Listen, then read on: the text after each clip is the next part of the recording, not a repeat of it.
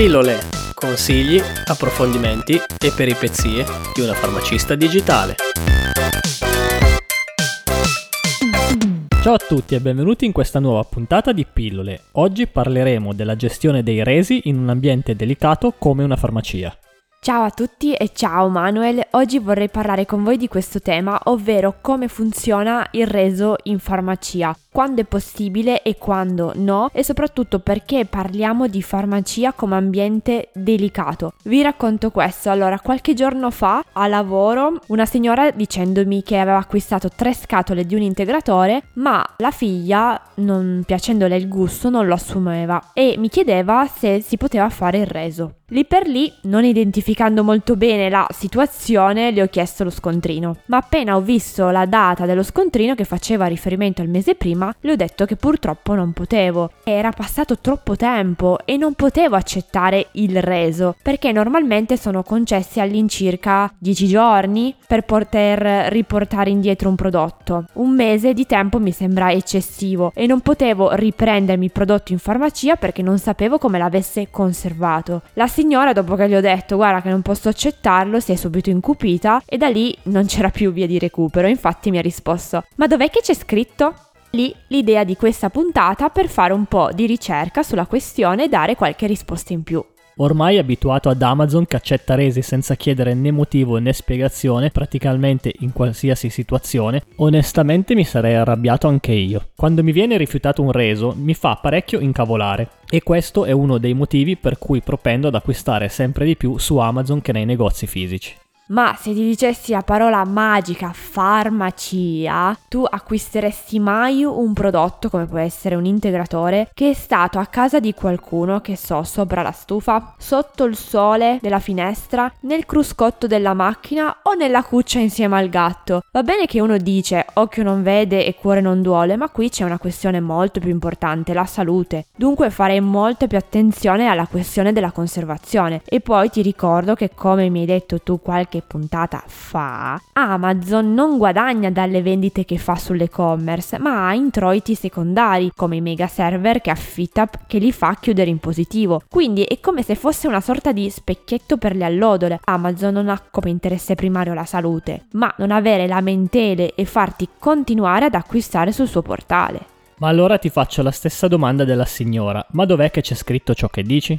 Mi viene in soccorso una sorta di paragrafetto scritto da UTIFAR, l'acronimo di Unione Tecnica Italiana Farmacisti, in cui spiega molto bene l'iter del reso. Allora, ci entra anche in aiuto il codice del consumatore che fa riferimento al decreto legislativo 206 del 2005, tra cui il più importante è l'articolo 52 che riconosce al cliente il diritto di recedere nel caso abbia stipulato contratti a distanza, ovvero negoziati fuori dai locali commerciali, senza penalità alcuna e senza specificarne il motivo secondo modalità e termini normativamente stabiliti. Ad esempio, per telefono, su un e-commerce e quindi qui casca l'asino. Per quello Amazon non fa storie. Invece il diritto di recesso non trova applicazione nel caso di acquisti di beni effettuati all'interno di un negozio, ovvero quando si è avuta preventivamente la possibilità di prendere visione di tutte le caratteristiche del prodotto. In questi casi il ripensamento non è un diritto riconosciuto per legge, ma è un frutto di accordo tra le parti, cioè il farmacista valuta la situazione e si mette d'accordo d'accordo col cliente.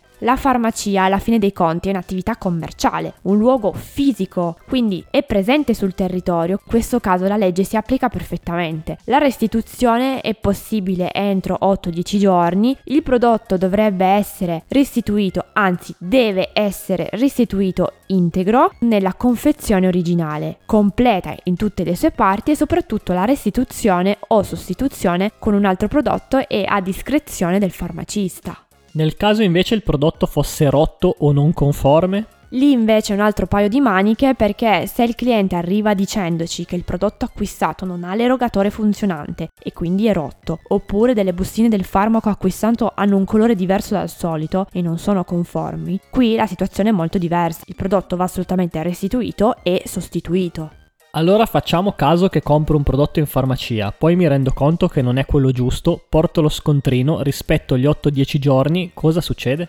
C'è da dire che tutto rimane sempre a discrezione del farmacista, quindi è possibile che qualcuno possa rifiutare il cambio. Mai dire mai nella vita. Noi ad esempio in farmacia per direttive non facciamo buoni acquisto, ma cerchiamo di risolvere il problema subito e chiediamo al cliente se ha bisogno di qualcosa per pari cifra. Se supera la cifra di reso il cliente poi paga la differenza. Invece dando un'occhiata sui diversi e-commerce di farmacia online c'è chi concede i 14 giorni di tempo per il diritto di recesso come specifica il codice del consumatore in merito di e-commerce e fa pagare poi le spese di spedizione per la restituzione del prodotto. Oppure ad esempio la farmacia Loreto Gallo, leader proprio nel settore degli e-commerce farmacia, ha creato un form da compilare in cui rispondendo alle diverse domande è possibile già farsi un'idea della situazione e decidere eventuale restituzione del prodotto. E poi volete sapere l'ultima, con l'arrivo a fine dicembre 2020 di Amazon Pharmacy, ovvero della vendita negli USA di farmaci soggetti a prescrizione medica direttamente online da Amazon, Amazon su questo frangente non è in grado di accettare i resi. E meno male, se non per quei prodotti con problemi relativi alla qualità o errori di manomissione di un ordine ricevuto.